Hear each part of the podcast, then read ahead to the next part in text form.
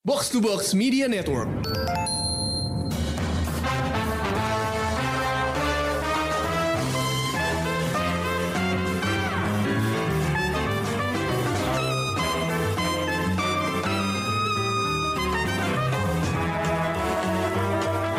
pendengar Showbox, balik lagi ke sebuah solo Anglo review bersama gue Amy. Nah, gue baru aja nonton Elemental setelah susah payah mencari film ini. Waktu pertama kali tayang di Jakarta, gue gak langsung ke bioskop karena waktu itu lagi sibuk sama kerjaan. Eh, tapi seminggu kemudian filmnya udah hilang tuh dari X X one, jadi gue harus ke C G V. Paham sih, kalau di X X one cepet banget hilang film ini. Wah, film musim panas yang lain tuh juga udah datangnya bertubi-tubi gitu ya. Yang satu rasanya baru main, tapi yang lain udah mau turun juga gitu. Jadi film-film yang gak blockbuster dan gak terlalu laku, hilangnya cepet gitu. Padahal Elemental ini bagus loh. Uh, gue bukan um, orang yang mencintai Pixar secara mati-matian gitu. Jadi gue bukan fans berat Pixar. Uh, gue nonton Pixar itu selektif banget gitu. Turning Red dan Soul, yes gue nonton, tapi Luca dan Lightyear sampai sekarang gue masih belum sentuh filmnya meskipun ada di O T T. Gak ada alasan khusus sih kenapa, uh, emang film-film Pixar tuh bagus, tapi banyak juga film lain yang bagus gitu. Makanya gue milih prioritas aja gitu, mana yang lebih penting buat gue pada saat itu untuk ditonton, itulah yang gue pilih. Dan kenyataannya adalah banyak film lain yang menurut gue pada saat-saat tertentu itu lebih uh, lebih bagus daripada atau lebih cocok sama selera gue daripada film-film Pixar. Nah, kalau Elemental ini berhasil menjual ke gue filmnya lewat trailer yang selalu muncul kalau gue menonton film-film musim panas lain di bioskop. Sejak gue nonton Guardians of the Galaxy Volume tiga sampai The Flash kemarin, selalu ada trailer Elemental yang meskipun cuma ditayangin satu versi doang, entah kenapa trailer itu berhasil memikat gue. Mungkin itu karena visualnya. Banyak banget gambar-gambar yang menarik perhatian gue. Gambar karakter api yang luwes dan natural, atau gambar air yang menyegarkan dan refreshing, atau paduan warna-warnanya, pastel ketemu warna solid, itu sangat eye-catching gitu dan atraktif. Karakter desainnya itu juga menarik ya, karena um, mereka punya banyak bentuk, dan walaupun beberapa di antaranya tuh mirip manusia, yaitu punya gender laki-laki atau perempuan, ada juga kesan bahwa elemen-elemen ini tuh bentuknya other gitu, uh, punya bentuk tersendiri yang gak bergender. Kita harus merhatiin dulu bentuk mereka tuh kayak gimana, atau dengerin mereka ngomong dulu untuk tahu mereka itu gendernya apa. Dan ini menurut gue hal yang bagus ya, karena di dunia ini gender itu gak cuma dua aja kan ya. Well, gue gak mau membahas isu gender di sini karena terlalu ribet dan mendalam untuk sebuah podcast film. Tapi kesimpulannya adalah gue suka bentuk-bentuk karakter di Elemental. Dan dari konsep awalnya sendiri aja ya guys, itu elemen-elemen yang berbeda, yang ditaruh di satu tempat yang sama. Air, api, angin, tanah. Kalau kalian nonton Avatar The Last Airbender, kalian tahu dong gimana cerita yang melibatkan empat elemen klasik ini itu bisa dimainkan sedemikian rupa buat jadi drama besar. Nah, konsepnya di Elemental itu mirip tapi lebih simpel. Ada empat elemen, masing-masing harus bisa tinggal dengan damai di Element City. Sementara Element City itu adalah kota yang indah banget. Uh, sering-sering di, sering disebut sebagai Manhattan, di mana semua kultur tanda kutip itu campur aduk jadi satu. Sutradaranya Peterson itu udah jelasin bahwa terbentuknya planet di mana para elemen ini tinggal tuh semacam brain tease. Ide awalnya adalah dia pengen nunjukin bahwa yang datang ke planet ini duluan adalah air atau water. Terus tanah atau earth datang membentuk delta. Karena sebuah delta di sungai itu adalah tempat di mana air bertemu tanah. Dan dari delta itu mereka bangunlah kota ini. Terus angin atau air itu datang ketiga. Dan elemen yang terakhir datang ke kota ini adalah fire atau api. Nah, pada saat elemen api datang ke sini, kota Element City sudah terbentuk dengan rapi. Jadi api-api kecil ini yang dikasih julukan Bernie dan Cinder, karena petugas imigrasi di Element City itu nggak bisa nyebut nama mereka, itu dianggap sebagai warga yang berbahaya, pendatang yang apa ya, uh, wah uh, banyak risikonya nih, karena mereka tuh api dan mereka bisa membakar kota uh, dengan gampang. Makanya akhirnya Bernie dan Cinder itu baru bisa menetap di daerah pinggiran yang gue sebut Bronx aja ya, yang mirip Bronx di New York. Um, anyway, mereka punya anak perempuan, Ember, dan membuka toko kelontong. Nah, Bernie lama-lama jadi tua. Terus dia mau pensiun. Dia mau ninggalin tokonya ke si Ember. Tapi Ember ini suka gak sabaran sama customer dan sering banget meledak-ledak. Suatu hari dia lagi jaga toko, terus dia dibikin kesel sama customer, kabur ke basement, dan meledak gitu. Dia malah ngerusakin pipa, dari banjir lah tuh basement. Dan air yang masuk itu tiba-tiba mu, menyapa dia gitu. Dan air ini adalah Wade Ripple, yang nantinya jadi love interestnya si Ember. Dari situlah ceritanya jadi kayak romcom. Ember dan Wade yang tadinya get together karena mau nyelamatin toko bapaknya Ember, uh, itu karena si Wade tuh sempat nulisin tiket denda ya buat tokonya. Si Wade ini ceritanya kerja buat Elements E-Hall dan dia petugas inspeksi gitu. Jadi um, karena Wade-nya menyesal dan dia pengen uh, apa ya uh, menenangkan Ember dan bilang bahwa oh kita bisa kok uh, ngurusin masalah ini, uh, lo ikut sama gue aja gitu. Dari situ mereka jadi deket. Um, Tadinya Ember dan Wade itu berasumsi mereka nggak bisa bersentuhan. Jadi waktu mereka berinteraksi tuh mas keduanya tuh masih malu-malu gitu. Karena Ember takut si Wade-nya tuh menguap gara-gara kepanasan. Sementara Wade-nya takut Ember jadi padam karena kena air. Jadi mereka galau. Seperti romcom kebanyakan lah ya yang menggambarkan opposites gitu. Nah terus ada adegan-adegan yang menggambarkan culture class lainnya antara si Ember dan Wade, seperti pas mereka ketemu keluarga masing-masing gitu. Ember menyaksikan gimana keluarganya Wade tuh tukang nangis, jadi selalu banjir nih di rumahnya, banjir air mata. Sementara Wade dikerjain bapaknya Ember, disuruh makan areng. Bayangin, air disuruh makan areng gitu kan. Ini adegan-adegan yang menurut gue total romcom untuk nunjukin opposites attract. Gue gak akan spoiler sih gimana endingnya, tapi di akhirnya ini ada semacam kompromi di antara kedua belah pihak, water dan fire, yang mengikat semuanya dengan rapi. Of course, karena ini film Pixar, endingnya positif dan mengharukan. Pesannya tentu aja adalah gimana kita harus bisa bertoleransi dan menghadapi perbedaan dan perubahan. Karena cerita Ember dan Wade itu adalah cerita yang lumayan banyak loh kita bisa temuin di kehidupan nyata. Contohnya ya, yang paling gampang nih buat gue, itu adalah gimana pasangan beda etnis atau pasangan beda agama harus nemuin jalan tengah supaya mereka bisa hidup bersama dengan rukun dan tentram bersama keluarga gitu. Kenyataannya banyak banget couples yang merupakan opposites itu kan, itu harus mengalami kenyataan pahit. Keluarganya lah cekcok, atau mereka gak bisa menikah karena beda ya agama, beda beda Uh, bukan sampai ideologi juga ya, tapi ada sesuatu perbedaan yang membuat mereka tuh jadinya gak bisa bersama gitu. Nah, makanya menurut gue Elemental ini harus ditonton sama semua orang supaya mengajarkan ke mereka gimana caranya bertoleransi terhadap sesuatu yang beda, sesuatu yang bukan menjadi pakem dalam hidup kita gitu. Dan memang ini sepertinya juga yang dimaksudkan oleh si pembuatnya, si Peterson. Um, Peterson itu anak dari pasangan imigran Korea yang datang ke Amerika Serikat di tahun tujuh puluhan.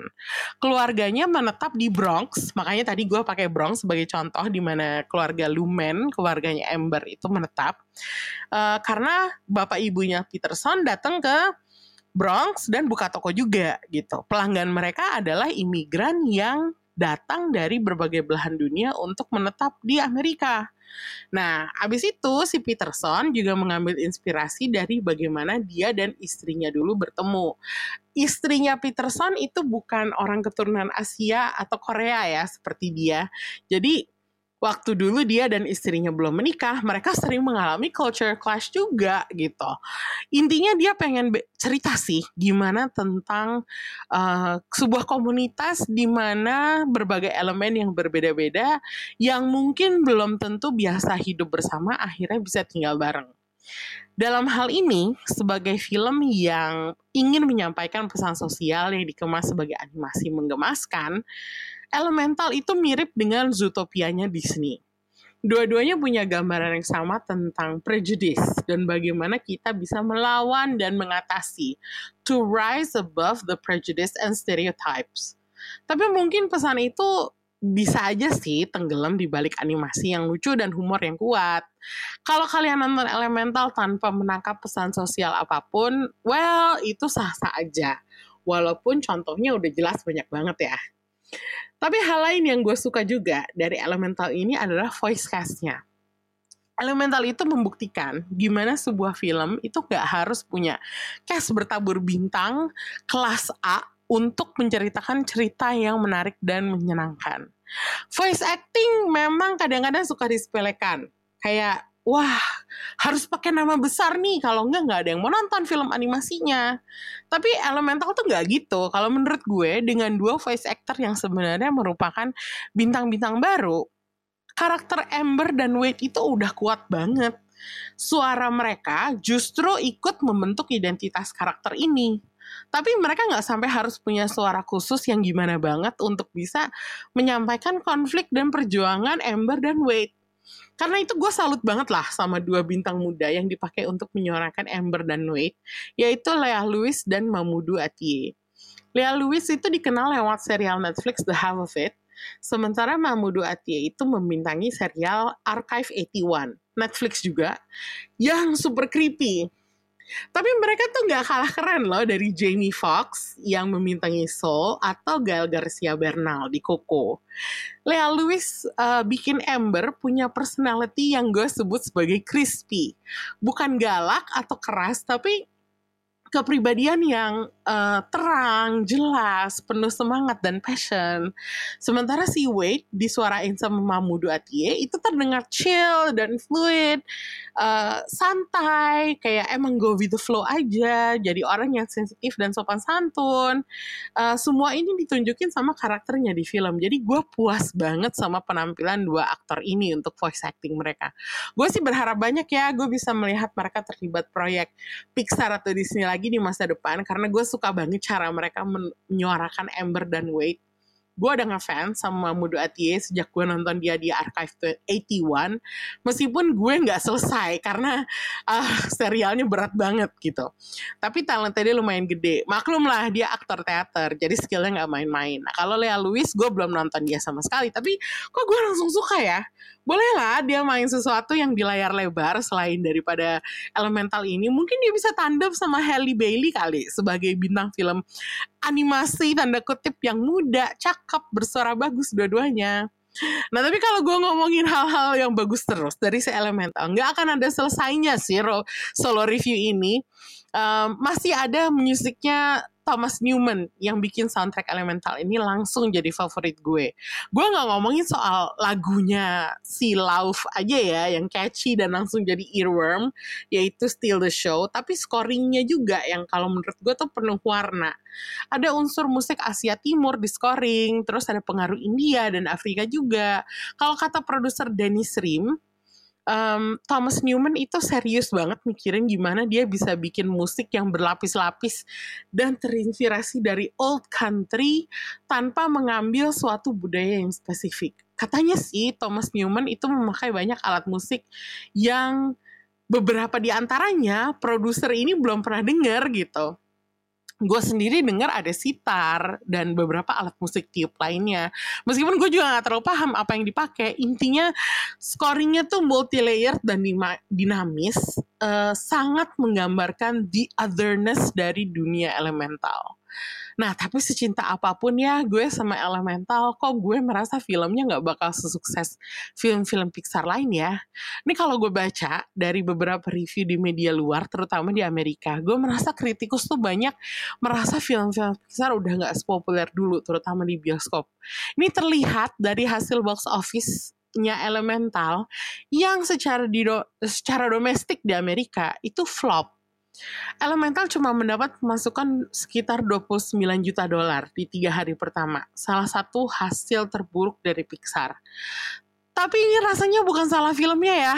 Kayaknya emang film marketingnya aja yang gak heboh. Jadi banyak orang yang merasa film ini juga gak penting ditonton di bioskop.